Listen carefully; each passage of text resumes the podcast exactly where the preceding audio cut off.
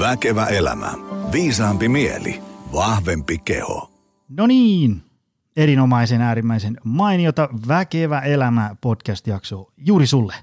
Ähm, nyt kun mä vielä muistan, niin kuin monta kertaa aikaisemminkin, niin meepä pöyhimään niitä vanhempia Väkevä elämä jaksoja. Niitähän on pitkälti yli 200 siellä ja, ja, ja tässä niin viime aikoina varsinkin on saanut useita kommentteja ja viestejä, että ihmiset on vasta nyt tässä viime aikoina löytänyt Väkevä elämä podcastiin ja sehän on aika luonnollisesti käydään kuuntelemaan niitä tuoreempia 10-20 jaksoa, mutta siellä kun peukalo rakoilla surffaa sinne ihan ensimmäisiinkin jaksoihin, niin ai että siellä on hienoja, hienoja jaksoja ja, ja on kiva nähdä tilastoista, että ihan niin kuin viikoittain niin kuin kymmeniä kertoja kuunnellaan ihan niitä ikivanhojakin jaksoja, eikä pelkästään näitä tuoreita, missä ikinä ää, alustassa nyt tätä kuuntelekaan, niin kelappa sinne ja katoppa, mä oon yrittänyt sille nimetä jaksot, että näkee, että kuka on vieraana ja mistä nyt suurin piirtein puhutaan, niin, niin näet vähän, että resonoiko sulle vaiko eikä.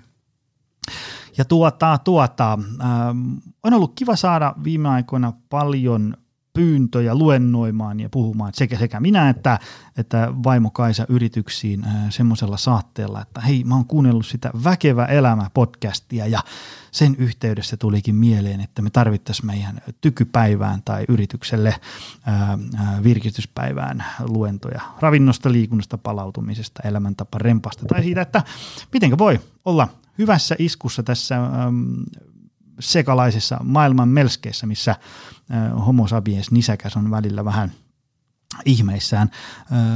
Heitä mulle mailia jonia optimalperformance.fi, katsotaan miten voidaan olla avuksi. Tai sitten jos löydät mut jostain somekanavasta, niin tökkää sinne inboxiin, että mistä kenkä puristaa, niin katsotaan miten voin olla avuksi. Ja sitten kuten varmaan tiedät, niin Optimal Performance Center kuntosali ja valmennuskeskus löytyy Helsingin Pasilasta ja Lahdesta. Meille voi ostaa ihan vanhan liiton salikorttia tulla itse tekee penkkiä ja haukkaa, tai sitten jos haluaa palkata valmentajan, että sen avulla pääsee paremmin käyntiin, niin eti meidät Lahdesta, Helsingin Pasilasta opcenter.fi, niin pannaan homma käyntiin.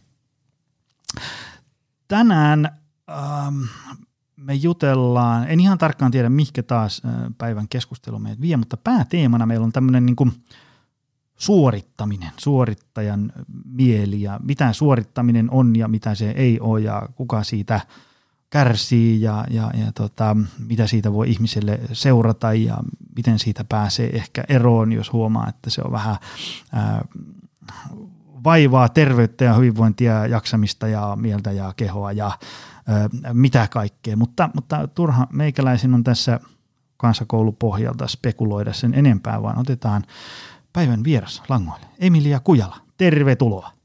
Kiitos, kiva olla täällä. Hienoa. Tota, mulla on tässä kourassa sun kirja Suorittajan mieli, vapaudu ylikontrollista. Öö, tunnustan, että en ole lukenut ihan kannesta kanteen, mutta on ahkerasti selailu ja, ja lukenut sun kolumneja ja tota, haastiksia tämän asian tiimoilta. Ja, ja tota, öö, sua itse asiassa ainakin kaksi kertaa on ehdotettu tänne vieraaksi, niin, niin, niin tota, jälleen kerran saadaan vetää yksi ää, tämmöinen kuulija toive raksi sieltä ää, ylitte. Öö, meillä on pitkä menu tässä tänään. Ää, kerro vähän lyhyesti, mitä oot, mitä teet, mistä tuut ja niin edespäin. Joo, toi oli hauska, kun sä mainitsit, että teillä on sali Lahdessa. Niin mä olin silleen, että oh no, koska mä tulin siis Lahdesta. Moni, moni ei vaan sitä tiedä, koska mä paljon täällä Helsingin puolessa vaikutan, mm. vaikutan ja mm. milloin työn, työasioissa ja milloin sitten dancehall-tanssiasioissa, joka on mulle semmoinen rakas elämäntapa, mutta tota, asutaan, asutaan perheen kanssa Lahdessa vielä nyt muutama kuukausi mm. ennen kuin sitten karavaani kulkee taas puolison työn perässä seuraavaan paikkaan. Mm. Mä mietin tuossa, että miten mä voisin nyt itseni, itseni esitellä tässä ja Mä oon viime aikoina tituleerannut itseäni tämmöiseksi yhden naisen ajatushautomoksi. Aiko. ja tota, se, se tulee oikeastaan siitä, että mä on siis taustaltani psykoterapeutti ja sosiaalipsykologi ja sitten myös juokan opettaja. Ja jotenkin ajattelen, että mun tehtävä on ajatella ja, ja puhua semmoisista asioista, mitkä on usein ehkä tabuja mielenterveyden mm. ja hyvinvoinnin saralla – tehdä näkyväksi semmoisia myös yhteiskunnallisia ilmiöitä ja paineita, mitkä, mitkä meidän ihmisten hyvinvointiin vaikuttaa ja, ja myös sitten kirjoittaa näistä. Mä tällä hetkellä niin vielä olen äitiysvapaalla psykoterapia vastaanotto hommasta. Olen ajatellut, että kun mulla on tuommoinen – itse asiassa hyvin samanikäinen kuin teilläkin mm. Kaisan kanssa vuoden ikäinen lapsi kotona, niin, niin on halunnut olla siitä terapiavastaanottohommasta vielä sivussa. Ja se pieni tarvitseva ihminen kotona on saanut mm-hmm. nyt ammentaa sitten sitä, sitä puolta minusta, mutta puhun, kirjoitan ää, paitsi noita tietokirjoja, mutta myös sitten kolumneja. Ja sitten tehdään Janaka Jennin kanssa myös podcastia, tämmöistä mielipäiväkirjapodcastia. Ja mielipäiväkirja. Laitetaan show notesihin. Kyllä. Um, tässä äh, siinä mikrofonin ääressä on istunut tosi laajalla skaalalla ihmisiä. Mä oon tässä monena päivänä miettinyt, että, että niinku, äh, psykoterapeutit alkaa olemaan meikäläisen tämmöinen niinku suosikkihahmoja, koska teillä on mun mielestä semmoinen niinku, hyvä yhdistelmä sellaista niinku, empatiaa ja ymmärrystä ja samalla semmoista niin kuin yksilön vähän semmoista haastamistakin. Tiedätkö, että kun joku kolumni sulla oli silleen, että, että, niin kuin, että, että meillä tulee niin kaiken näköisiä ajatuksia, että ei niitä mm. tarvii niin kuin heti sellaisenaan totella. Ja voi vähän miettiä, että onko se nyt ihan näin, mitä tässä nyt tänäänkin pulpahtelee päähän ja, ja, ja niin edespäin. Ja kiva saada sut tänne vieraaksi. Mennään nyt heti ikään kuin tähän äh, niin kuin päivän teemaan. Et, et tänään jutellaan niin kuin suorittajan mielestä, suorittamisesta ja niin edespäin. Niin kuin, mitä suorittaminen edes niin kuin tarkoittaa? Se, se, se jotenkin tulee vastaan monessa eri yhteydessä. Ja nyt pääsääntöisesti sillä on vähän semmoinen negatiivinen kaiku. Mm. Ähm, mutta sitten toisaalta voiko se olla vähän semmoinen ikään kuin, niin kuin neutraali – asia, että tavallaan, että on asia, joka nyt varsinaisesti huvita, mutta se nyt vaan täytyy suorittaa, kun sitten se mahdollistaa taas jotain kivaa ja niin edespäin. Mutta sitten toisaalta moni, joka voi aika huonosti kuvaa, että, että niin kuin elämä on yhtä suorittamista ja niin edespäin. Mitä sen, niin kuin, miten sä sen tiivistäisit? No sä tiivistit tässä tosi hyvin sitä. Mä ajattelin, että se tarkoittaa eri ihmisille vähän, vähän erilaisia asioita. Se on, se on hirveän niin kuin tavanomainen verbi meillä. Mm meillä niin kuin arkipuheessa. Ja juurikin näin, että monet sellaiset päivittäiset asiat, me voidaan ajatella niitä jonkinlaisena suoritteina tai, tai me voidaan ajatella jotain isompaa tavoitetta, tavoitteeseen pääsemistä jonkinlaisena suorituksena. Ja sitten ehkä se, se niin kuin keskustelu, mikä liittyy sit monesti siihen pahoinvointiin, että, että milloin elämästä alkaa tulla suorittamista tai milloin mm. me aletaan ikään kuin identifioida itsemme suorittajiksi – niin mä että se on, se on jotain semmoista, mitä on, on tosi tärkeää käydä, että, että miettii sitä rajavetoa, että, että mm. milloin, milloin mä teen asioita, mm. jotka nyt on enemmän tai vähemmän välttämättömiä asioita tai, mm. tai semmoinen to-do-lista osana elämää ja, ja milloin se lipsahtaa sitten ehkä semmoisen, voisiko sanoa ylisuorittamisen ja, ja mm. myös sitten tämmöisen ylikontrollin puolelle. Joo. Tota, Minkälainen, tässä kohtaa sille niin kuin lyhyesti, että minkälainen on niin kuin suorittajan mieli? Mitä siellä korvien välissä liikkuu? Mä en ole itse, ähm, ainakaan omalla kohdalla, niin en tunnista, että olisi ollut sellaisia niin kuin pitkiä ajanjaksoja tai, tai suorittaminen jotenkin niin kuin turmellut mun elämää, niin kysyn, kysyn sillä. Joo. No sä mainitsit tuossa noin teidän niin valmennukset ja, mm. Ja tota, mä oon mä oon sillä esimerkiksi tuossa suorittajan mielikirjassa, joka on, on niin kuin osin myös omakohtainen, että siellä on sitä tieteellistä sisältöä, sitten siellä on kokemusasiantuntijoiden haastattelua, siellä on myös mun oma ääni vahvasti niin kuin paitsi psykoterapeuttina, mutta myös tämmöisenä, voisiko sanoa suorittamiseen taipuvaisena tai suorittaja-ihmisenä, niin mukana, niin mä oon kuvannut sitä, että, että, että mä en ole esimerkiksi ihminen, joka, joka tarvitsee vaikkapa valmennusta tai, tai jotakin vinkkivitosia siihen, että miten asetat tavoitteita, miten mm. ryhdyt tuumasta toimeen – vaan mun ongelma on se, että miten mä voisin joskus jättää jotain tekemättä, mm-hmm. miten mä voisin sallia itseni levätä silloinkin, kun kaikki ei ole valmista, että on, on vielä jotain hommia tekemättä vaikka töissä tai kotona.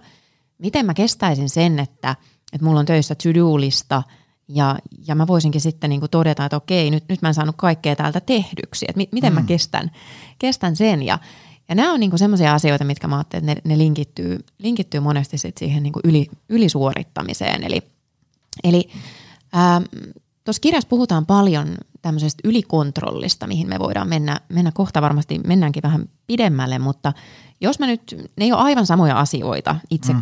ja itse kuri, mutta ehkä se on niinku semmoinen tapa, miten voidaan niinku maallikon kielellä lähestyä sitä, sitä ilmiötä, mistä mä puhun. Että periaatteessahan semmoinen itsekontrolli tai jonkinlainen itsekuri on meille ihmisille tosi tarpeellinen asia. Mm. Jo ihan sen takia, että me homo sapieksen täällä niin kuin mm. laumassa ollaan selvitty ilman, että me ollaan niin kuin syöty toisiamme elävältä mm. ja toteutettu vaan omia mielihalujamme. Eli jotenkin se, että me voidaan laittaa yhteinen etu oman etumme edelle – me voidaan myös ponnistella pitkän aikavälin tavoitteiden eteen, eikä mm. haeta vaan sitä välitöntä helpotusta ja huojennusta. Ja me tiedetään tutkimuksista, että tämmöinen hyvä itsekontrolli, se näyttäisi olevan monella elämänalueella hyödyllistä. Mm. Ihminen, jolla on hyvä itsekontrolli, niin hän pystyy esimerkiksi noudattamaan terveellisempiä elämäntapoja. Mm. Hän, hänen ihmissuhteet on usein paremmalla tolalla, koska hän nyt ei sano ihan mitä sylkisuuhun mm. tuo tai, mm. tai te, tee mitä huvittaa. Ää, tämän tyyppisiä asioita. Mutta sitten mussa itsessä on herännyt jo aiemmin, kun työskentelin tutkijana ja myöhemmin sitten psykoterapeuttina sekä muilla ammattilaisilla myös on enenevässä määrin herännyt se kysymys, että voiko ihmisellä olla vähän niin kuin liian hyvä itsekuri?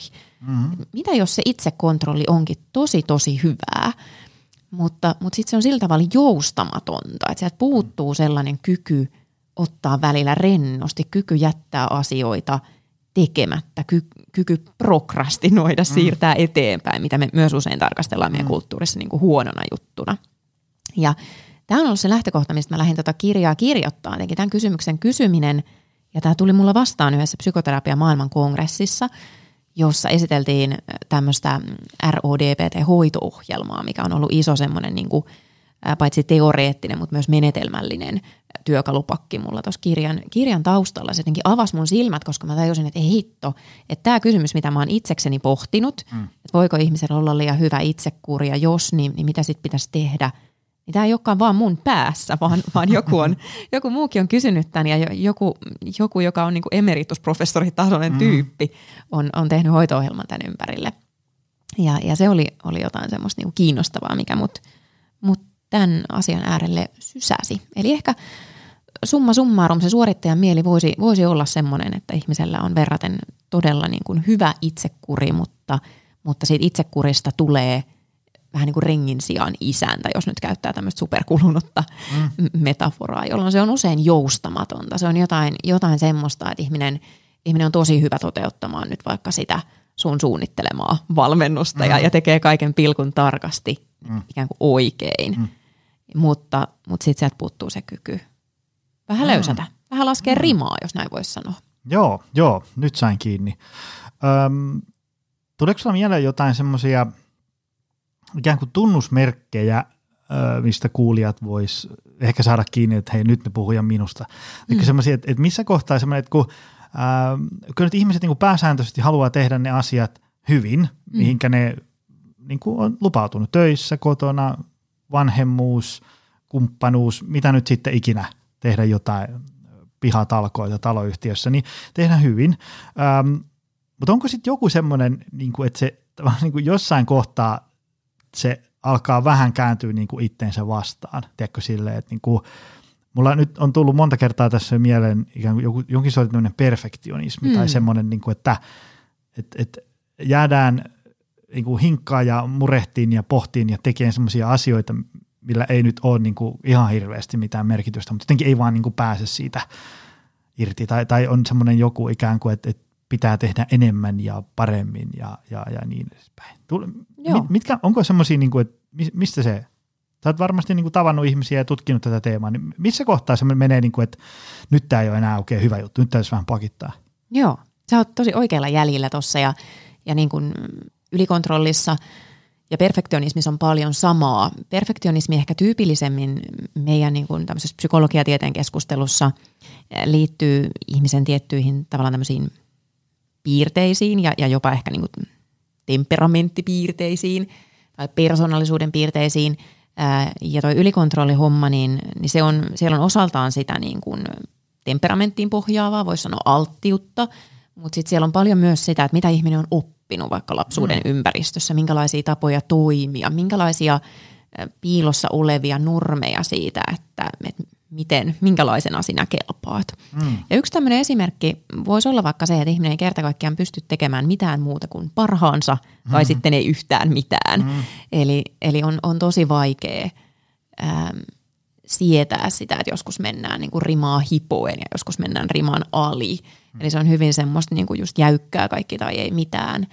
Moni ylikontrollin taipuvainen noudattaa myös semmoista ansaintalogiikkaa. Ai, tai se on? logiikkaa, jota minä kutsun ansaintalogiikaksi. Mm. Eli, eli siinä on kyse siitä, että levätä saa vasta sitten, kun kaikki on valmista. Mm. Se on periaatteessa niin kuin asia, jonka avulla voi saada tosi paljon asioita aikaan. Et mä oon omakohtaisestikin tuossa kirjassa kuvannut sitä, että, että mä oon varmasti niin kuin ansaintalogiikkaa noudattamalla niin onnistunut – ähm, saamaan aikaiseksi tutkintoja ja, ja koti, koti pysyy siistinä ja, ja harvemmin jää niin kuin deadlinein jälkeen mitkään, mm. mitkään jutut, tämän tyyppisiä asioita. Valitettavasti ansaintalogiikkaa on ollut mukana esimerkiksi, kun sairastin teiniästä pitkälle varhaisaikuisuuteen syömishäiriöitä eri muodoissaan. Ähm, ansaintalogiikka on ollut taustalla myös, kun on uupunut. Mm. Ja, ja tämä ei päde ainoastaan minuun, vaan mm. myös moniin kohtaamiin ihmisiin. Eli, eli tavallaan se haaste siinä ajatuksessa, että okei, lepo on jotain, mitä pitää ansaita ja levon saa, ansaita, saa ansaittua sitten, kun kaikki on valmista, niin haaste on siinä, että tämä meidän maailmahan on jatkuvasti kesken. Mm-hmm. Ja tämä muistuttaa meille, niin kuin ympäristö muistuttaa meille kaiken aikaa siitä, että mikä, mikä, mm-hmm. mikä on vielä kesken ja, ja tavallaan se ei tule koskaan valmiiksi. Ja sitten joskus käy niin, että kun me sitä ansaintalogiikkaa noudatetaan, niin me ollaan niin kierroksilla, mm. niin ylivireässä tilassa, että kun tulee se hetki, jolloin – ikään kuin voisi pysähtyä, mm. niin ei osaakaan enää. Mm, aina Tälleen, tulee mieleen 15 asiaa, mitkä pitäisi vielä tehdä. Kyllä, kyllä. Tämmöistä mm. niin kuin, vähän niin kuin bumerangina takaisin se meille. Ja mä huomaan niin kuin ihan, ihan vaikka kotona pienen, pienen lapsen kanssa, meillä on, meillä on tosiaan muutto tulossa ja mä, nyt sit, mä rakastan, mikä varmaan liittyy tähän ylikontrollitaipumukseen, mä rakastan järjestämistä ja mä rakastan tavaroiden poislaittamista ja, ja semmoista, niin kuin, mitä moni pitää niin kuin ihan supertylsänä hommana. Et mun mielestä se on ihanaa. Mutta sitten ongelma on siinä se, että et tietyllä tavalla kun sä siihen hommaan ryhdyt, mm. niin saat yhden laatikon valmiiksi ja yhden, yhden vietyy tuonne kierrätyskeskukselle, mm. niin taas tulee jotain uutta. Ja, mm. ja sitten kun oot ehkä järjestänyt yhden nurkan kotona, niin sitten se yksivuotias on, no sä tiedät, paras mm. leikki on vetää niin kuin kaikista laatikoista ulos kaikki tavarat ja, ja näin. Ja se on niin kuin ihan loputonta. Ja sitten saattaa mennä vaikka se aika, että – lapsi nukkuu päiväunia. Nyt vihdoinkin meillä nukutaan muuallakin kuin liikkuvissa vaunuissa, mikä on ollut niin kuin mieletön edistysaskel, mutta saattaa huomata, että se oma lepo esimerkiksi jää, mm. kun käyttää sen ajan jotenkin tälleen hyödyllisesti. Eli ylikontrolliin liittyy usein jotenkin ajatus myös semmoisesta niin hyödyn maksimoinnista ja ihminen voi vaikka vaikkapa työpaikalla, niin hän voi vältellä vaikka semmoisia palavereja, mitkä ei ole niin kuin äärimmäisen hyödyllisiä ja äärimmäisen tarpeellisia tai jos hän ei pysty lähteä sieltä pois, niin hän saattaa itsensä vaikka vähän niin kuin psykologisesti eristää, eli olla, mm. olla vaan sillä lailla, että että joo, no mä puuhailen tästä tai hyödyllisempää, kirjoittelen sähköpostia vaikka puhelimella tai jotain. Ja se on ihan totta, että meillä on paljon tyhjänpäiväisiä palavereja mm, näin. Mm. Mutta, mutta sitten se haaste on siinä se, että moni ylikontrollin taipuvainen kokee myös vaikeutta ottaa rennosti – ja vaikeutta löytää semmoista aitoa yhteyttä toisiin ihmisiin. Mm. Eli jotenkin semmoinen yksinäisyyden, ulkopuolisuuden kokemus, semmoinen ehkä toiseudenkin kokemus, niin se syntyy usein silloin, kun me ollaan semmoisessa omassa suorittamis vähän niin kuin kuplassa. Mm, mm. Joo, no, nyt alkoi kuulostaa meikäläiseltä loppuvaiheessa. Ähm, mulla on ehkä sillain, ähm, ehkä mä en ehkä koe sellaista ikään kuin semmoista niin kuin riittämättömyyden tunnetta, vaan mulla on ehkä sellaista semmoista niin kuin loputonta innostumista. Hmm, tunnistan ää, omakohtaisesti. Jo, joka niin kuin alkaa kääntyä sit itseensä vastaan. Sille, että, että mä oon niin kuin, että okei, mä oon huomannut, että okei, mulla on tässä nyt kymmenen hommaa, mitä mä koitan niin kuin pallotella, jonglöörata tässä niin kuin kaiket päivät. Sitten mä tajuin jossain kohtaa, että, tämä ei toimi. Että nyt mulla laitettava tästä nyt niin kuin seitsemän pois. Et kolmeen mä pystyn vielä jonglöörään näin. Ja sitten sitä kestää ehkä päivän, kun tulee vastaan joku, hei vitsi toi tekee tommosta. Ei vitsi, olisikohan tosta niin kuin kova juttu. Ja hei noi tekee tommosta, tai mun lähtee tonne. Ja hei noi tekee. Ja sitten se lähtee ihan niin kuin silleen, ää, ää, tota, että niin kuin haluaa tehdä paljon. Ja se on semmoista niin kuin innostuksen sekaista touhua ja sitten tavallaan näkee, mitä kaikkea siitä voisi tulla, mutta sitten tavallaan on niin kuin väkisin pakko pakittaa, että ei, nyt tämä on se hetki, kun mä en voi taas kerran lähteä näihin kaikkiin miljoonaan hommaan, vaan täytyisi pysyä näissä ää, kolmessa hommassa. Ö, ja niistä sitten tietysti seuraa usein se, että äm, munhan on helppo tuoda tämä mun lihallinen keho niin kuin kotiin. Sehän ei ole se vaikea homma, mutta mm. se pää on vielä siellä – tiedätkö, miettii sitä projektia ja hän siitäkin voisi tulla. Ja sitten niin jossain taustalla kuulee, kun vaimo kertoo jotain tarinaa, mutta se on vaan semmoista sekasta sillisalaattia, kun pää miettii jotain juttua ja niin edespäin. Tämmöisen mä ainakin itsestäni tunnistan. Tota, tota, tota. Ö, mutta mitä sitten, sitten voi niinku seurata ihmiselle, jos, jos niinku työ ja elämä ja arki ja kaikki menee suorittamiseksi ja sitä jatkuu pitkään, niin mit, mitä siitä voi seurata kehon ja, ja mielen hyvinvoinnille ja niin edespäin? Mm. No toi myötätuntokeskeisen terapian kehittäjä Paul Gilbert kuvaa meidän tunteiden säätelyä mun mielestä hirveän nerokkaasti tämmöisen kolmen järjestelmän kautta. Eli, eli jos ajatellaan sitä niin kuin perusviritystä, mikä dominoi meidän, meidän niin kuin ihmispolojen tunteiden säätelyä, on usein tämmöinen niin kuin taistele, pakene, mm. lamaannu, tämmöinen niin kuin pelon kautta toimimisen ja taistelemisen järjestelmä usein, koska meidän, tietyllä tavalla meidän aivot on muuttuneet aika vähän suhteessa siihen, kuinka paljon meidän kulttuuri on muuttunut. Mm. On ollut tosi hyödyllistä, että me pystytään toimimaan niin, että me pystytään reagoimaan uhkiin.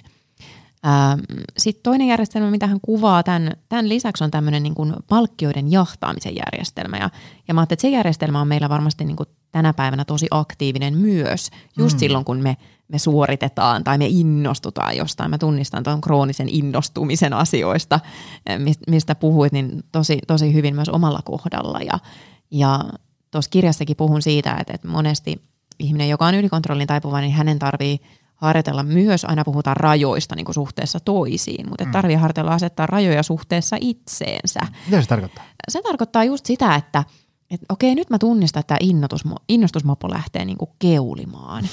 Et nyt, nyt mä rauhoitan itteni, tai nyt, nyt mä nukun yön yli, tai nyt mun mieli sanoo, että nyt pistä sille ja tälle ja tolle ihmiselle viestiä, että he lähdetäänkö tekemään tätä. Mm. Ja, ja sitten mä en otakaan sitä ajatusta käskynä, mitä pitää noudattaa, mä vaan no, noudatan siinä semmoista mm. äm, ehkä voisin kutsua sitä mielen medialukutaidoksi, eli, eli mm. semmoiseksi taidoksi, että okei, että et nyt tämä saattaa olla tämmöinen mielen valeuutinen, joka herää mulla tässä, kun mä oon innostunut. Mm. Et odotellaan vähän aikaa, mietitään, mietitään sitten kriittisesti, että onko tämä semmoinen uutinen, mihin kannattaa tarttua ja kannattaako toimia tämän mukaan. Ja sitten kolmas järjestelmä, mistä Gilbert puhuu, on tämmöinen niin levollisuuden ja turvallisuuden järjestelmä – sitä me koetaan silloin, kun me ollaan esimerkiksi toisten ihmisten seurassa, koetaan, koetaan että joku hyväksyy meidät, näkee, kuulee meidät sellaisena kuin me ollaan. Mm. Meidän ei tarvitse paeta, meidän ei tarvitse pelätä myöskään semmoista niin sosiaalista ulossuljetuksi tulemista – ja kiinnostavaa on se, että nämä kolme järjestelmää on toisiaan pois sulkevia. Eli jos me ollaan nyt siinä tilassa, jos me ollaan vähän niin kuin taistele, pakene, mm. stressaantuneita, tai jos me ollaan siinä tilassa, jos me jahdataan niitä palkkioita, vaikka se olisikin jotain kiinnostavaa, innostavaa, niin, niin me ei voida kokea sitä levollisuutta ja turvallisuutta. Ja tämä levo- ja turvallisuuden järjestelmä vastaa myös esimerkiksi meidän palautumisesta. Mm. Ja, ja tässä tullaan sitten siihen haasteeseen, että vaikka olisi kaiken aikaa semmoinen kuin hyvä pyssis, vaikka jossain työjutuissa tai, tai vapaa-ajalla, niin siitäkin tarvii, niitäkin kierroksia tarvii laskea. Mm. Tai mä oon kuvannut niin kuin monesti innostusta vähän samankaltaiseksi tilaksi kuin vaikka ahdistus. Mm. Tätä muuten hyödynnetään silloin, jos, jos tota, vaikka terapiassa hoidetaan ihmistä, jolla on vaikka esiintymispelko ja hän mm. ahdistaa, mm-hmm. niin sitten hei, että et koitapa miettiä, että se voi olla myös, että sä oot vähän innostunutkin siitä, mm. että se kaikki, kaikki ei ole välttämättä niin kuin negatiivista. Mutta tota, tosiaan niin tuossa se haaste on, on sit se, että kun käydään kierroksilla vähän mm. tai vähän enemmänkin, niin sit ei pystykään palautumaan ja, mm. ja kasvaa, kasvaa vaan kierrokset. Ja pikkuhiljaa sitten kun ne kierrokset kasvaa, niin ei pysty sitäkään vähän. Joo, joo. Öm, sen, minkä mä tunnistan omalla kohdalla, on ainakin semmoinen, että – kun on kroonisesti innostunut, niin sitten se, ne kierrokset ei palaa sinne niin kuin normaaliin palautumismoodiin niin kuin sillä, että mä kymmenen minuuttia otan sohvalla rennosti, vaan tuntuu, että pitäisi ottaa niin kuin viikko rennosti. Niin ne tulee ton niin, kuin niin, niin punaisena hehkuu kaikki korvien välin palaset siellä, että se, se ei niin kuin mene sillä, että mä tässä nyt Prisman kassajonossa hengittelen kolme minuuttia syvään ja sitten taas kaikki alkaa voimaan hyvin. Tota, jäikö meillä vielä jotain siitä ylikontrollista sanomatta, kun tässä kirjassa se monessa paikassa toistuu, Joo. niin, niin tota, mitenkä se ja suorittaminen ja tämmöinen niin kuin, äm, kävelee käsi kädessä. Onko niillä mitään tekemistä keskenään? Joo. Ylikontrolli on siis semmoinen äh, taipumus, äh, joka vaikuttaa sen taustalla, että osa ihmisistä on niin alttiimpia suorittamiseen, semmoisen niin ylisuorittamisen merkityksessä ja alttiimpia sen seurauksena myös sitten uupumaan. Ja ylikontrollin taustalla siellä on osaltaan semmoisia meidän niin temperamenttiin liittyviä asioita – jotka on nähtävissä jo hyvin niin kuin varhain pienillä lapsilla. Vaikka kun mä katson mun tytärtä, niin mä pystyn, pystyn näkemään hänestä, kun hän leikkii, että hän pystyy aika pitkän aikaakin jotain yhtä kirjaa selaamaan tai mm. muuta. Hänellä selvästi on aika hyvä itsekontrolli, mm. mikä on tavallaan niin kuin ihan kiva juttu, mm. mutta sitten mä niin kuin ajattelin, että oh, toivottavasti mä pystyn kasvatuksessa sitten sitä myös niin kuin vahvistamaan, että se olisi joustavaa se hänen mm hänen itsekontrolli. Eli, eli aika varhain jo voidaan havaita niin kuin pienten lasten välillä eroja. Esimerkiksi just siinä, että miten pitkä pinna heillä on. Mm-hmm. Ää, ajatteleeko lapsi kuinka paljon ennen kuin hän toimii. Mm-hmm. Tämän, tämän tyyppisiä asioita.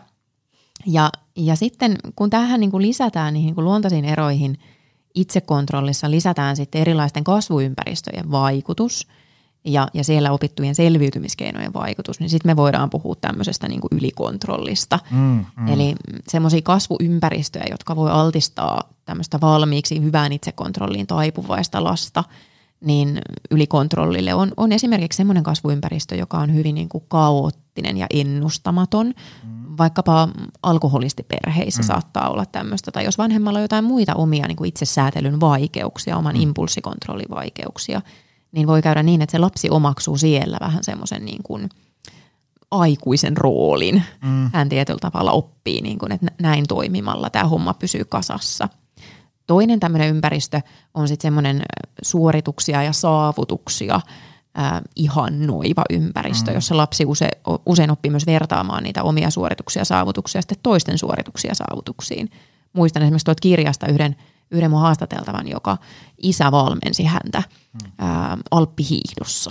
Ja, ja se oli sitten semmoinen, semmoinen ympäristö, joka, joka niin kuin tällä lapsella niin ruokki tosi paljon, mm. paljon sit sitä ylikontrollia. Ja sitten semmoinen kolmas, mikä on minusta hirveän kiinnostava, mitä me ei usein ehkä ajatella, että tämmöinen ympäristö, kasvuympäristö, joka on ää, tosi niin kuin hyvää tarkoittava, niin kuin varmasti kaikki kasvuympäristöt, mutta – on semmoinen vähän niin kuin ylisuojeleva, niin se voi myös ruokkia sitä ylikontrollia. Sitä siinä, mä mietin, mitä se tarkoittaa? Joo, äh, ylikontrollissa on tosi isossa roolissa myös tämmöinen niin kuin vaikeus sietää epävarmuutta. Se menee vähän niin, kuin niin, että kun mulla on kaikki langat käsissä ja mä teen kaiken niin kuin suunnitelmien mm-hmm. tavoitteiden mukaan, mm-hmm. kaikki menee hyvin, mitään pahaa mm-hmm. ei tapahdu. Mm-hmm.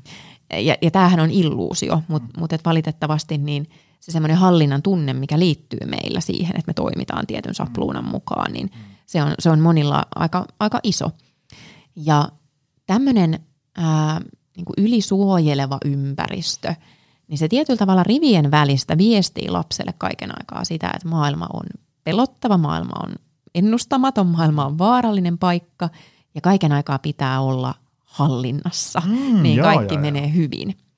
Ja, ja tämmöisessä ympäristössä voi esimerkiksi olla niin, että vanhemmalla itsellä, vanhempi on itse vaikka hyvin ahdistunut ja sitten hän hän suojelee, suojelee lasta niin kuin hyvää tarkoittaen, mm, mutta mm. sitten se kääntyykin niin, että, että lapsi oppii tavallaan sen, että okei, kaiken aikaa pitää olla valppaana, kaiken aikaa pitää niin kuin miettiä, että miten, miten homma menee varmasti, varmasti maaliin, olla, olla vähän niin kuin tuntosarvet herkillä. Joo, joo. Toi, tota, tässä kun juttelee viisaiden ihmisten kanssa aina nousee kylmä hiki, kun että mä oon muuten itse asiassa ihan just tommonen. Ei vaan, se, se, mikä tuli mieleen on se, että mm, kun esimerkiksi vaikka mä huomaan, että mä saan itteni kiinni usein semmoisesta, että kun vaikka me meidän niin ysivuotiaan pojan kanssa tehdään jotain hommia, tai, tai se tekee jotain hommia ja mä kuulen tai näen mm. jotain näin, niin äm, se on tavallaan tietysti, kun tapahtuu jotain semmoisesta normaalista arjesta poikkeavaa, niin totta kai mä niin kuin kiinnitän siihen niin kuin enemmän huomiota kuin siihen, että kaikki on normaalisti, mm. niin sitten huomaa usein, että, että antaa niin kuin tuplapeukkua ja, ja halaa ja kannustaa ja, ja niin edespäin silloin, kun tapahtuu jotain hienoa. Tiedätkö, jalkapallossa tekee hienon maalin, koripallossa tekee hienon korin, saa erinomaisen koenumeron, tekee jotain rohkeita, niin sitten on niin kuin, että jes, jes, mahtavaa. Ja sitten tuommoinen kun, niin kuin lapsi kasvaa, niin sehän tekee aika usein, kun se oppii uusia asioita, ja niin se tekee tämmöisiä niin kuin heittomerkeissä uusia ennätyksiä niin kuin harva se päivä. Kyllä. Ja sit, kun niistä kannustaa, niin sitä aina välillä huomaa, että, että mä en ole, niin kuin, mä en ole niin kuin sanonut, että, että hienoa, että oot pelannut jalkapalloa mm. tällä viikolla useasti. Tai että muistuttaa siitä, että vaikka et pelaisi jalkapalloa ollenkaan, niin sä olisit silti mulle tärkeä mm. poika ja niin edespäin. Et se on ehkä vähän semmoinen, missä vaikka niin vanhempana pitää olla vähän valot päällä sillä, että ettei niin kuin vaan silloin, kun tapahtuu jotain hätkähdyttävää, niin silloin tiedätkö, niin kuin nostaa Joo. jalustalle, että mahtavaa, vaan pitäisi niin kuin sillä ihan tietoisesti muistaa, että, että niin kuin, sano vain, että oot, oot mahtava poika, vaikka et tekisi mitään tänään. Joo, toi on tosi tärkeä ja jotenkin mä ajattelin, että varmasti monelle vanhemmalle semmoinen, mihin voi, mihin voi samastua ja, ja niin kuin, se haastehan tuossa on se, mä oon itse ollut semmoinen niin kuin kympin tyttö mm. ja, ja paljon jotenkin niin kuin kokenut, että, että mä oon niin kuin saanut ei pelkästään hyväksyntää aikuisilta, lasten seurassa ei ole kovin niin kuin cool olla kympin tyttö, että sieltä ei ole varmaan tullut hyväksyntää toiset lapsilta, mutta että aikuisilta, mutta myös itseltäni sillä, että saa tosi hyvin numeroita. Ja, ja sitten siinä on niinku se haaste, että kun sä asetat sen riman jollekin tasolle, niin, niin se on tosi kovaa duunia pitää sitä siellä. Mm. Mutta sitten tavoitetason laskeminenkin taas tuntuu niinku todella, todella vaikealta. Mm. Ja, ja kun on oppinut saamaan niinku itseltään ja sitten toisilta sitä niinku kiitosta niistä tosi hyvistä suorituksista – ja, ja sitä on niin kuin myös kuluttavaa ylläpitää mm. näin, niin, niin se on yksi haaste. Ja tietysti sitten siinä on sekin haaste, että meidän aivot on semmoinen värkki, joka sopeutuu – tämmöisiin palkkioihin mm. aika nopeasti, mitkä voi olla just näitä kehuja ja näitä. Eli, eli koko ajan tavallaan tarvitaan enemmän, että se tuntuisi joltain. Mm, mm. Tätä monesti muistan esimerkiksi kun syömishäiriötyötä, kun on tehnyt, niin ihmiset on kuvannut, kun he on päässyt johonkin tavoitteeseen, vaikka heillä on joku tavoitepaino tai he on treenannut jotenkin muuten mm. tavoitteellisesti, niin sitten se ei riitäkään. Taas tulee joku uusi ja joku uusi. Aina mm. luulee, että siellä tavoitteessa on se, niin kuin, että mm. nyt mä oon onnellinen ja sitten sit ei niin kuin ollutkaan jotenkin mä oon miettinyt tota, joskus tuolla mun tunteella Emilia Kujala Instagram-tilillä postasinkin siitä aiheesta, että et mit, mites niin kuin, että et, et jos huomaa, että lapsi on semmoinen, että, että se, silloin ehkä vähän sitä ylikontrollin taipumusta tai, tai tarvitse välttämättä sitäkään olla, mutta et, voitaisiko me niin kuin, voitaisiko me sanoa, että kun me sanotaan aina, että hei, että, että hienosti jaksoit reippaasti, niin voiko me sanoa, että hei, hienosti kerroit, että et jaksa. Mm. Että jotenkin tavallaan kääntää vähän sitä, että mihin me kiinnitetään huomiota ja mitä me vahvistetaan. Mm, mm. Ylikontrollista, kun oli puhetta ja, ja noista esimerkkeistä, niin tuli myös tämmöinen esimerkki mieleen, että ylikontrollin taipuvainen usein, hänen on tosi vaikea päästää irti. Hän kokee äh, irti päästämisen, jonka mä mielen myönteiseksi asiaksi, niin luovuttamiseksi, mikä mm-hmm. on sen aika niin kuin, aika semmoinen, että sillä on kielteinen klangi mm. ja vähän niin kuin hakkaa päätä seinään, pitää itseään semmoisessa tilanteessa semmoisessa olosuhteissa, mikä voi niin kuin – jonkun toisen ajattelus olla silleen, että miksi ihmeessä et ole jo lähtenyt ja miksi ihmeessä et ole antanut niin olla.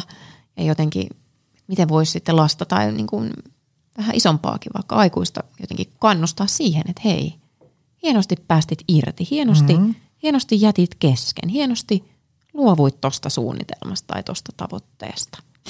No mitä sitten, saako tämmöinen moderni suomalainen yhteiskunta, työelämä, muu tämmöinen aikaan suorittamista?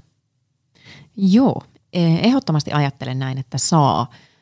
Ää, ehkä näkisin ton, ton niin, että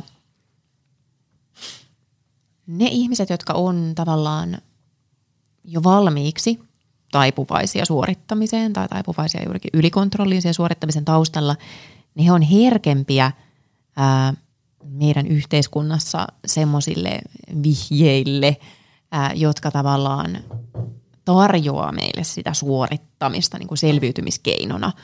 Mulla on tapana ollut sanoa, että suorittaminen ei ole ihmisen vika, mm-hmm.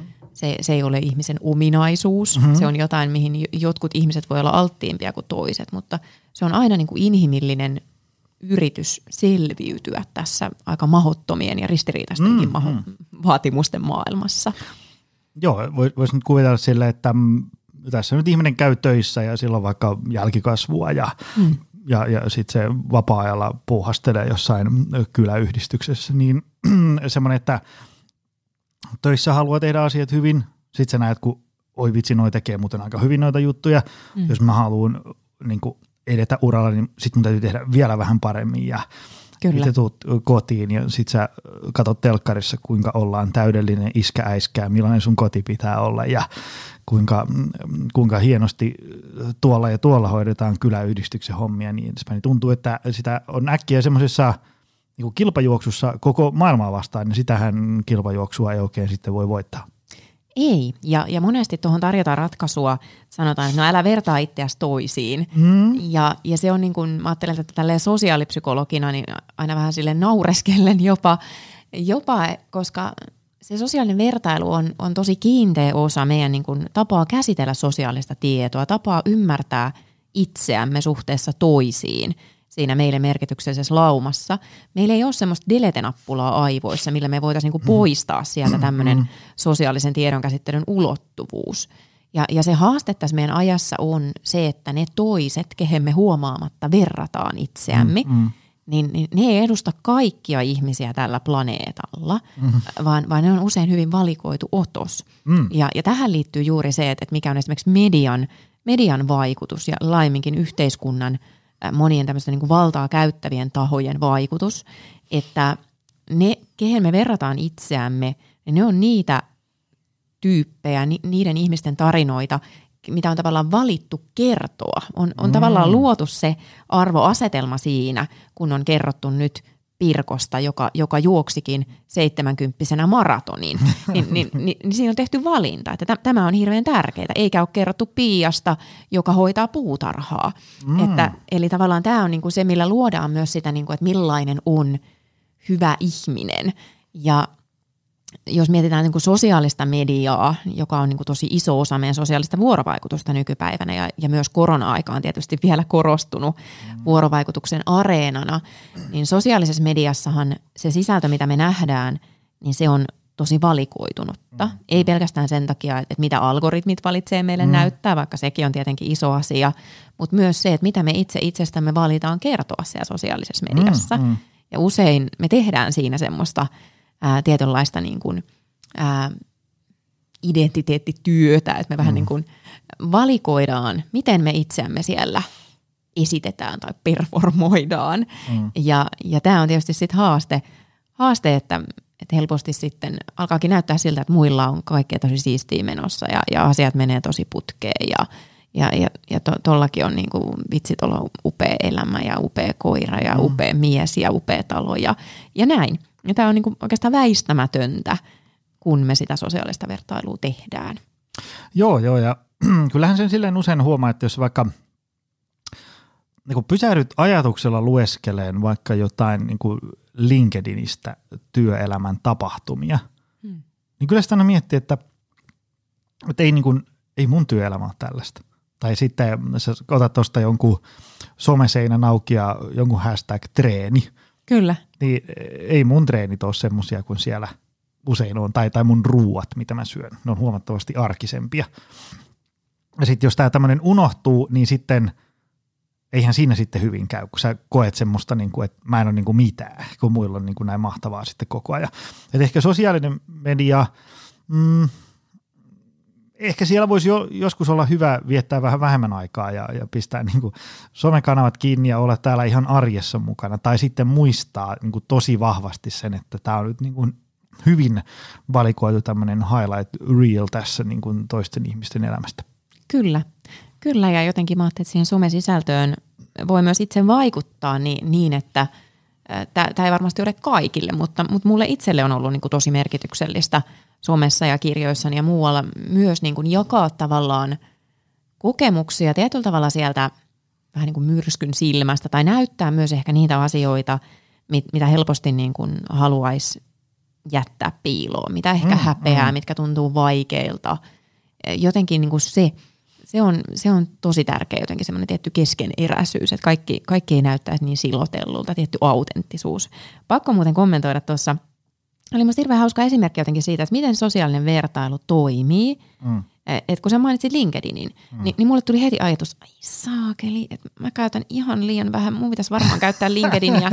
Miksi mä en seuraa kenenkään ihmisen niin menemisiä ja tekemisiä ja, ja LinkedIn olisi varmaan tosi tärkeä just niin työelämä ja voi, voi paska ja voi ja ei. Ja siis näin, näinhän meidän mieli toimii niin ihan tahattomissa sosiaalisissa tilanteissa. Joku kertoo jotain näin mm-hmm. ja sitä ei ole millään tavalla tarkoitettu. Niin kuin sä äsken tarkoittanut sitä millään tavalla niin, että etkä, etkö sinä nyt käytä LinkedInia, etkö sinä nyt ole ymmärtänyt, miten tärkeää se on. Mutta mä heti tein sen niin kuin havainnon, että mä, mä en ole muuten, ai vitsi, mä en ole muuten tosi pitkään aikaan käyttänyt LinkedInia. Mm, mm, kyllä, kyllä. Toinen lause, mitä sä vähän kritisoit, oli just tämä, siis ensimmäinen oli, että, että älä vertaa muihin. Mm. Sitten se, että ole itsellesi armollinen. Niin mikä siinä mättää siinä lauseessa? Joo, si- siinä, siinä mättää mun, mun ajattelun mukaan moni, moni asia. Ehkä jos mä ajattelen niin kuin sitä, että ketä on ne ihmiset, kenelle usein sanotaan, että ole itsellesi armollinen. He saattaa olla just vähän ylikontrollin taipuvaisia suorittaja-ihmisiä tai muuten ihmisiä, joiden jo valmiiksi on vaikea olla itselleen armollinen. Ja mä veikkaan, että sä pystyt jakamaan sun niin työn näkökulmasta sen saman ajatuksen, mikä mullakin on. Tämä on nyt aika paljon oletettu, koska me, me ei tunneta, mutta, mutta mä oletan, että sä oot huomannut, että moni ihminen kyllä tietää, miten heidän pitäisi toimia. Mm mutta se tiedon muuttaminen toiminnaksi on tosi vaikeaa. Joo, joo sitä, sitähän mä oon tässä koittanut 12 vuotta ammatikseni miettiä, että miten sais sen tiedon siirtymään ö, toiminnaksi. Sekä niin kuin ihmisiä, joita koitan auttaa, että myöskin niin omalla kohdalla. Koska mehän kaikki oltaisiin hyvässä kunnossa, jos me tehtäisiin niitä asioita, mitä me kehotetaan meidän parhaan kaverin tekemään. Kyllä, ja, ja siis niin kuin high five, koska tämä on, tämä on just se, mitä mä oon tehnyt aikaisemmin mun työssä tutkijana terveyspsykologian puolella.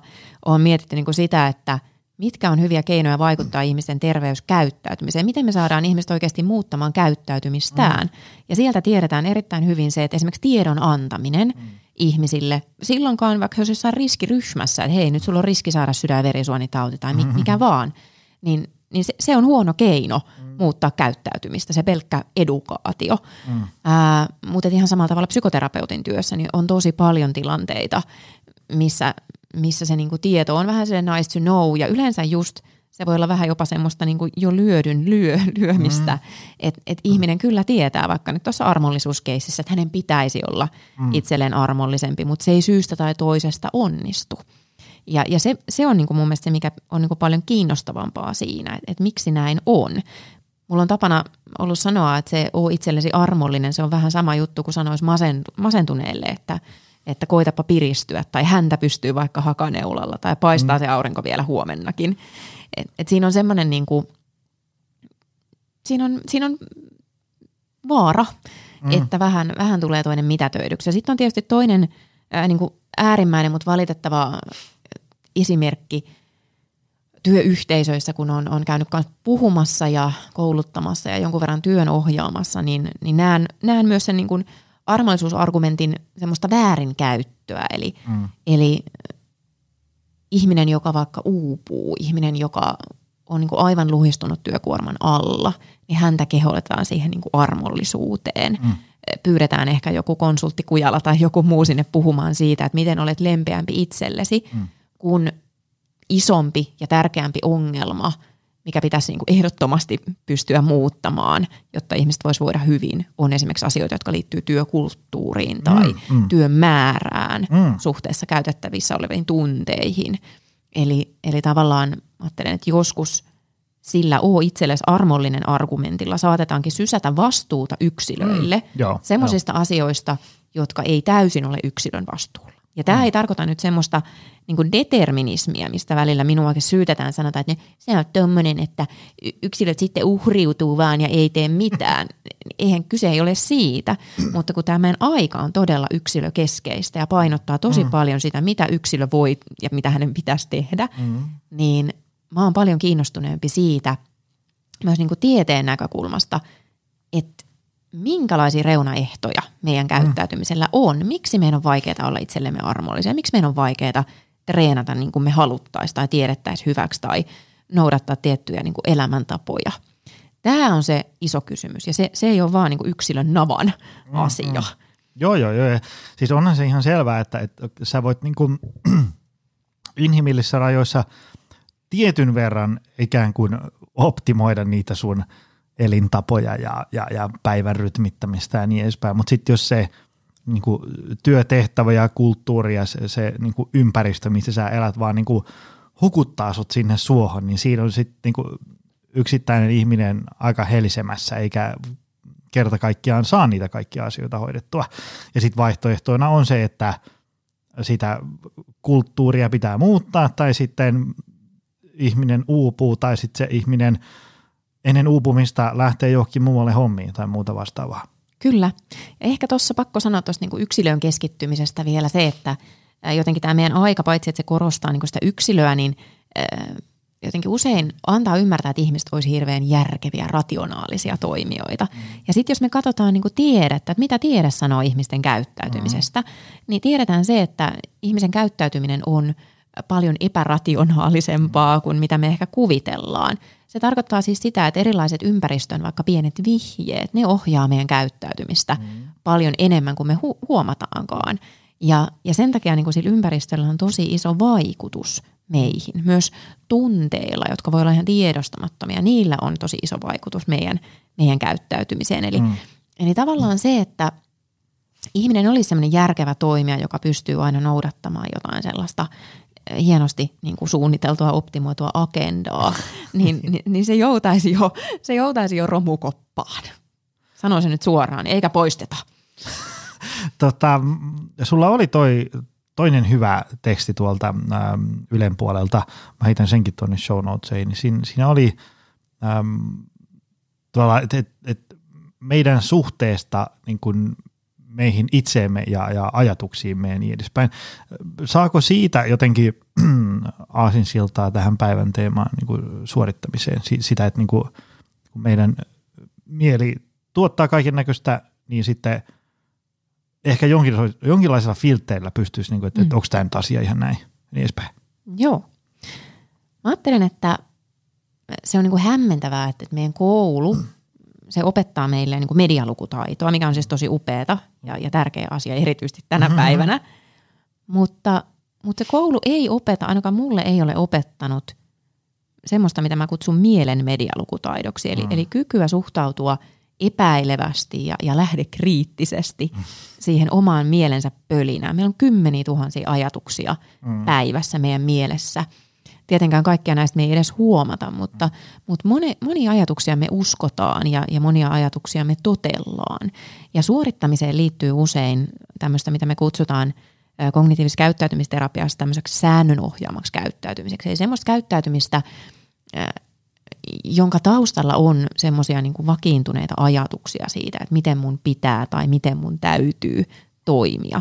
Vaikka tämä ansaintalogiikka, että vasta sitten saa levätä, kun kaikki on valmista, niin se on tietyllä tavalla, tai ei tietyllä tavalla, vaan on tällaista säännön ohjaamaa mm-hmm. käyttäytymistä ihan koko, koko merkityksessään. Missä tämmöiset säännöt tulee yleensä ihmisille? Ne on opittuja. Eli, eli ei me niinku Ihan niin kuin lapsuudesta ja, ja... elämän varrella, niin, oikeastaan niin. Niin kuin missä tahansa merkityksellisessä tilanteessa mm. meihin voi jäädä oppimisjälkiä, että me voidaan omaksua, että okei näin, näin tekemällä minä kelpaan vaikkapa tai näin kuuluu tehdä. Ja, ja tietysti niin kuin sit se haaste on se, että, että me ihmiset ei ensinnäkään olla hirveän hyviä ajattelemaan omia ajatuksiamme, eli, eli tarkastelemaan niitä ajatuksia vähän niin kuin ulkopuolelta ja, ja ihmettelemään, havainnoimaan niitä.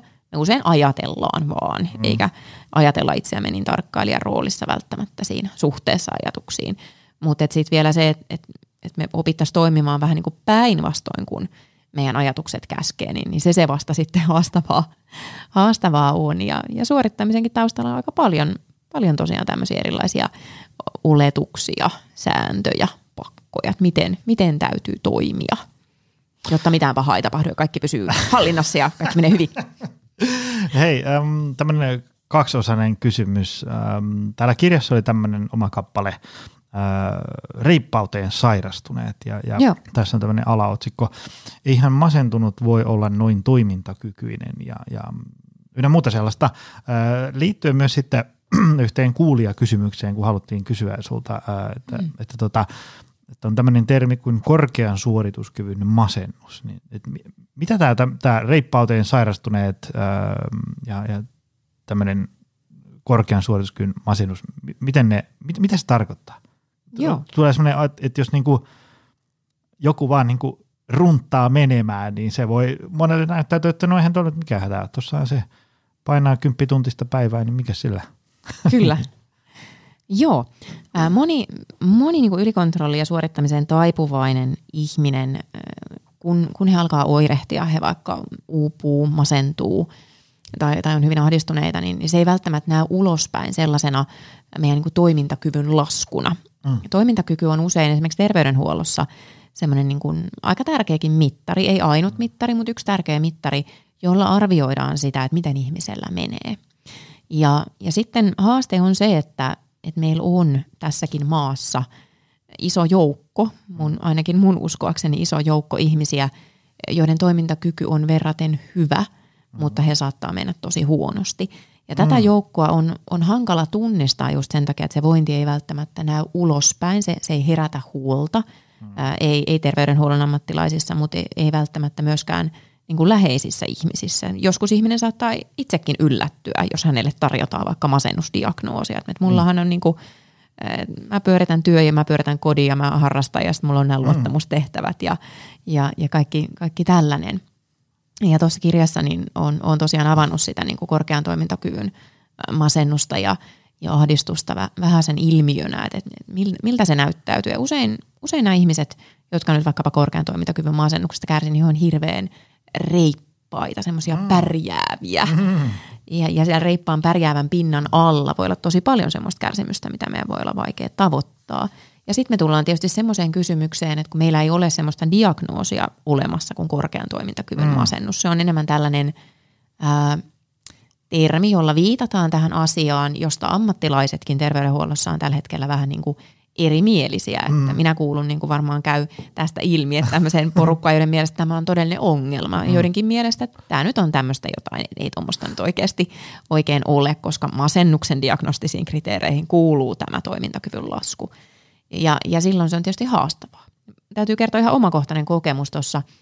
Ähm, sairastuin synnytyksen jälkeiseen masennukseen ja sitten äh, halusin äh, yrittää saada kotiapua ja oltiin mm. pitkään jonossa. Sitten puoliso tekee vuorotyötä ja, ja sitten, sitten se kävi kotona katsomassa joku täti, täti mm. sitä meidän kotia ja siellä oli kaikki putsplank ja hän sanoi, että te tarvitse tätä apua, mm. että tota, tä, täällähän on kaikki niin kuin järjestyksessä.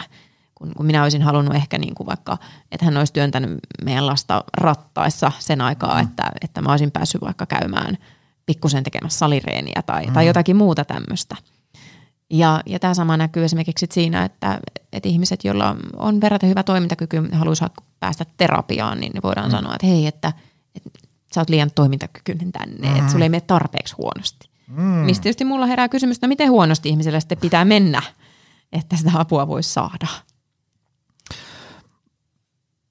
Täällä on myös tämmöinen kappale, kun lopulta kaikki on epävarmaa. Onko se, niin kuin, onko se sitä, että – pitäisi opetella tai kyetä jotenkin elää sen kanssa, että, että asiat on, vaikka kuinka tekisi, niin silti epävarmoja ja, ja joskus olisi hyvä jättää asioita kesken ja niin edespäin, vai, vai mitä tässä nyt oikein pitäisi tehdä? Joo, tietyllä tavalla se ylikontrolli tuottaa meille helposti semmoisen niin kuin falskin hallinnan kokemuksen. Mm. Ja se, että me, että me voitaisiin itse hallita kaikkea tekemällä kaikki mahdollisimman niin kuin varmasti ja, ja hienosti oikein, niin se on illuusio. Ja just viime viikolla annoin, annoin tuolle tulevaisuustalo Sitralle haastattelun Suomen tulevaisuudesta ja suomalaisten niin kuin mielenterveyden ja hyvinvoinnin tulevaisuudesta. Tosi isoja kysymyksiä, mutta kysyttiin, että mikä on semmoinen niin iso tulevaisuuden haaste mm. tai teema, mm. megatrendi, minkä kanssa ihmisten täytyy niin kuin opetella tulemaan toimeen. Ja, ja sanoin, että epävarmuus on, on yksi semmoinen ihan, ihan ehdottomasti. Ja ajattelen, että me ollaan jotenkin opittu semmoiseen ajatukseen, että on, on, niin kuin, on joku semmoinen varmuus, joka voidaan saavuttaa mm. tekemällä asioita X tai, tai jollain systeemillä X. Ja, ja ajatellaan, että se varmuus on normaali tila, vaikka oikeasti jos me katsotaan elämää ja elämän sattumanvaraisuutta, mm. niin epävarmuus on se normaali tila ja varmuus on jotain, mikä on vaan käymässä. Toi on hyvä oivallus. Joo, se on ollut mulle henkilökohtaisesti tosi tärkeä, koska mä olen hirveän sellainen, ää, että mun on todella vaikea sietää epävarmuutta. Mm.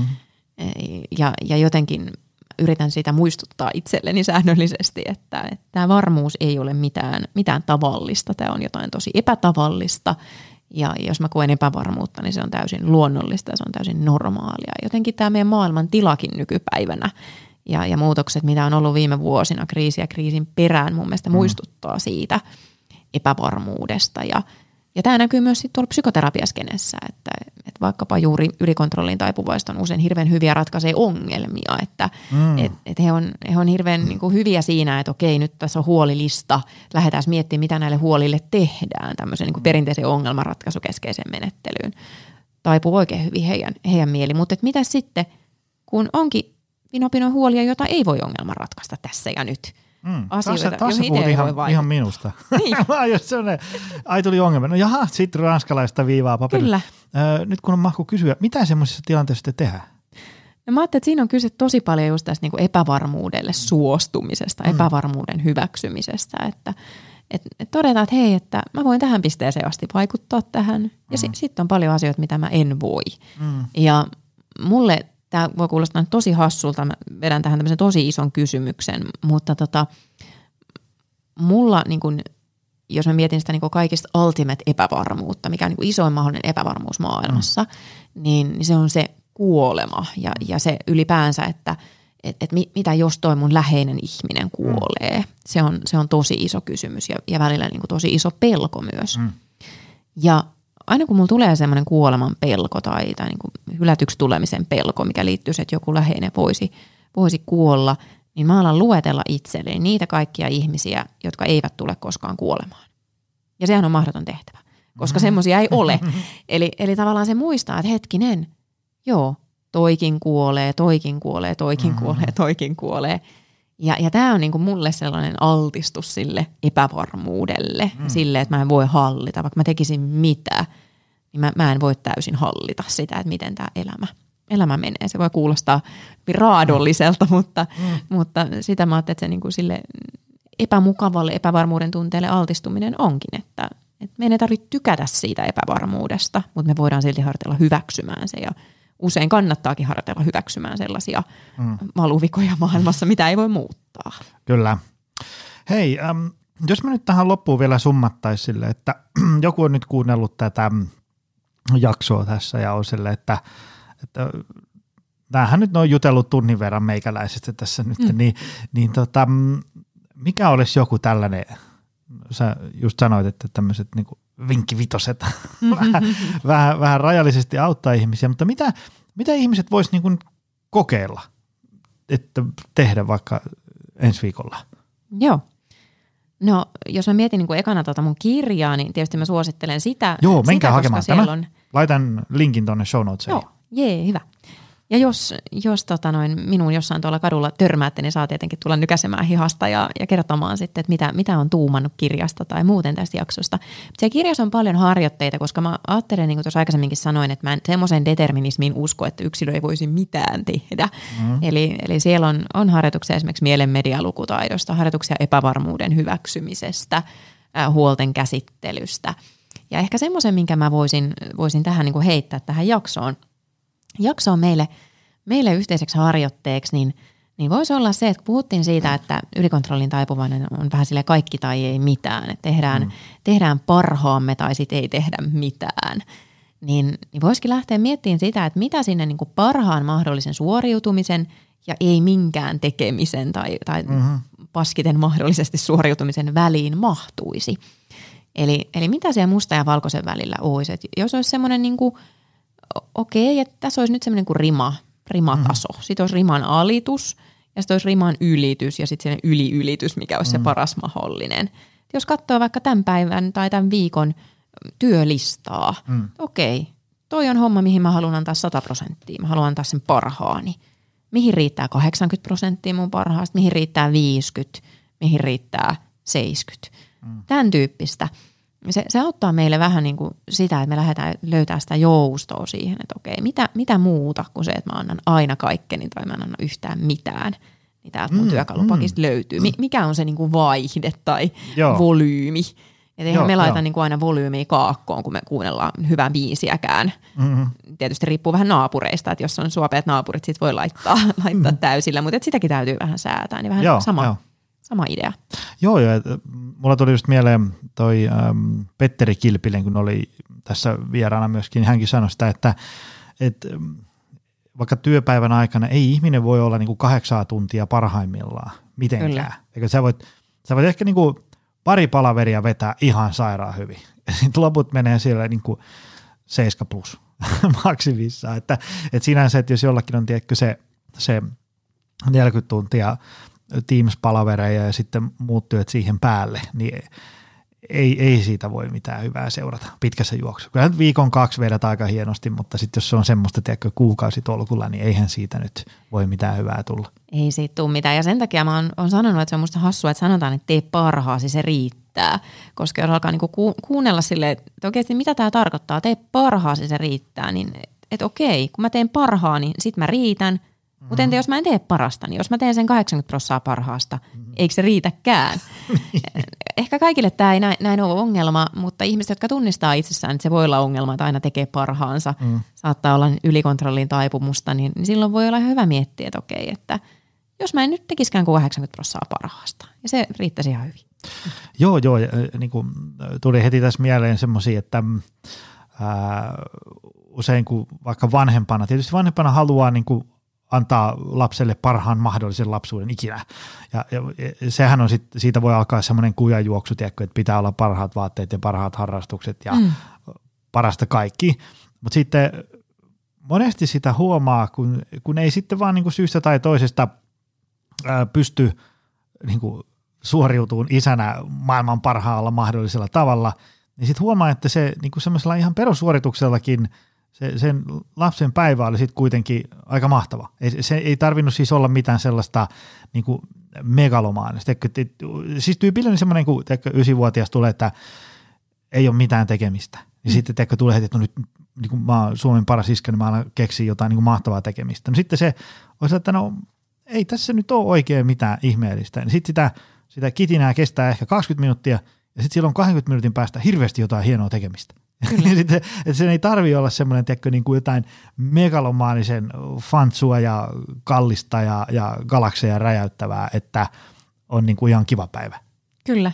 Ja niin edespäin. Se voi ihan jotain, niin kuin jos miettii, mitä voitaisiin viime aikoina tehdä, vaikka jotain, heitellään kilpaa kiviä järveen. Mm. se ei ole sille, että meidän pitää lähteä johonkin, tiedätkö, me ollaan puhuttu pojan kanssa just, että mennään katsoa jotain niin kuin mahtavaa jalkapallopeliä, missä on kaikkien mm. maailman tähtiä. No onhan se semmoinen niin kuin ihan ikimuistoinen juttu, mitä muistelee sitten joskus nelikymppisenäkin poika. Mutta eihän nyt joka päivä voi semmoista olla. Kyllä. Vähän, niin kuin, ihan semmoiset arkiset hommatkin on sillä. Ihan semmoinen vaikka, että ihan nyt modernina päivänä vaikka, että laittaa luurin pois ja on siinä niin kuin läsnä. Sekin on jo kova juttu. Kyllä. Ja jotenkin me, ehkä muutenkin meidän niin kuin ajassa tosi paljon arvostetaan semmoista niin kuin – kaikkea, mikä on jotenkin tosi erityistä ja kaikkea, mikä on tosi super. Mutta sitten mitä ihmiset niin kuin ehkä kaipaa, sit, mistä ne kiksit oikeasti tulee, mm. mistä tulee hyvä olo, mistä tulee turvallinen olo, on usein sitä ihan tavallista. Mm, mm. Kyllä, kyllä. Voitaisiin ehkä päättää tämä siihen, että ihan semmoinen tavallinen riittää. Kyllä. Eikö vaan? Just näin. Ja sitten aina välillä voi mm. ponnistella, jos sieltä tuntuu. Kyllä. Tota hei, ähm, miljoonat kiitokset tästä. Mä laitan tuonne show notesiin ainakin sun podcastin ja kirjat ja, ja noin Yle artikkelit ja tämmöiset. Mistä muualta sut löytää? Jos joku haluaa sut nyt niinku, äh, sun juttuja seurata lisää tai käyt se jossain niinku luennoimassa tai muuta vastaavaa? Joo. Äh, mut löytää Instagramista että tunteella Emilia Kujala tililtä. Siellä on kaikenlaisia juttuja ja sitten Mellakka Management, niin he puukkaa mun erilaisia puhekeikkoja ja koulutuksia tällä hetkellä. Niin tota, siellä on itse asiassa mun instassakin niin on, on sellainen sähköpostiosoite kuin Miikka kahdella koolla. Mm. Miikka.vuorela at mellakka.fi. Niin hänelle kanssa pistää viestiä, jos on esimerkiksi just joku tapahtuma, mihin kaipaa puhujaa, kouluttajaa, mitä, mitä ikinä mieleen, mieleen juolahtaa, niin tota, Miikka, Miikka niitä sitten koordinoi. Oliko sulla kotisivu? On, mielella.fi. Laitetaan sekin. Nämä kaikki tonne. Äh, kiitos miljoonasti tästä Kiitos. jaksosta. Ähm, saatiin tämä tehtyä ja tästä tuli hyvä. Kyllä. Mä uskoisin, että, että tuolla aika moni kuulija ähm, tunsi, että, että tämähän on nyt niin kuin ihan meikäläisen arkea, mitä tässä kuvaillaan. Ja saatiin mun mielestä ihan hyvä kasa tuommoisia teepä näin ja sitten ihan semmoisia niin ajatuksia, että pystyisi niin kuin jo, jotain päässä niin kuin nyrjäyttämään eri asentoon ja Kyllä. sitä kautta sitten pääsisi vähän siitä, sitten jos se suorittaminen menee semmoiseksi, että se ei ole niin kuin enää oikein niin kuin hyvä juttu, niin sitten pois. Just näin. Ja saatiin tämä hei tehtyä.